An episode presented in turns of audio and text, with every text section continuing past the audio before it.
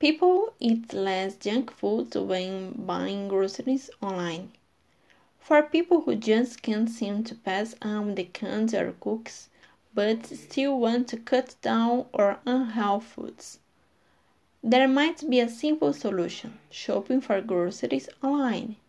A recent study published in the Journal of Nutrition Education and Behavior looked at the shopping habits of 137 people over a period of 44 weeks between 2015 and 2017. The study found that when they shop online, people spend an average of about $2.15 less on unhealthy impulse purchases, such as canned ice cream and cakes, compared to shopping in stores.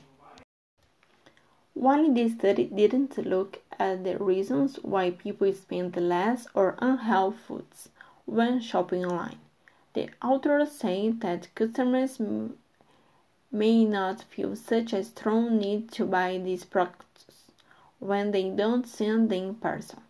Also, many supermarkets allow customers to use pre-saved shopping lists online, so they don't go around looking at the other products.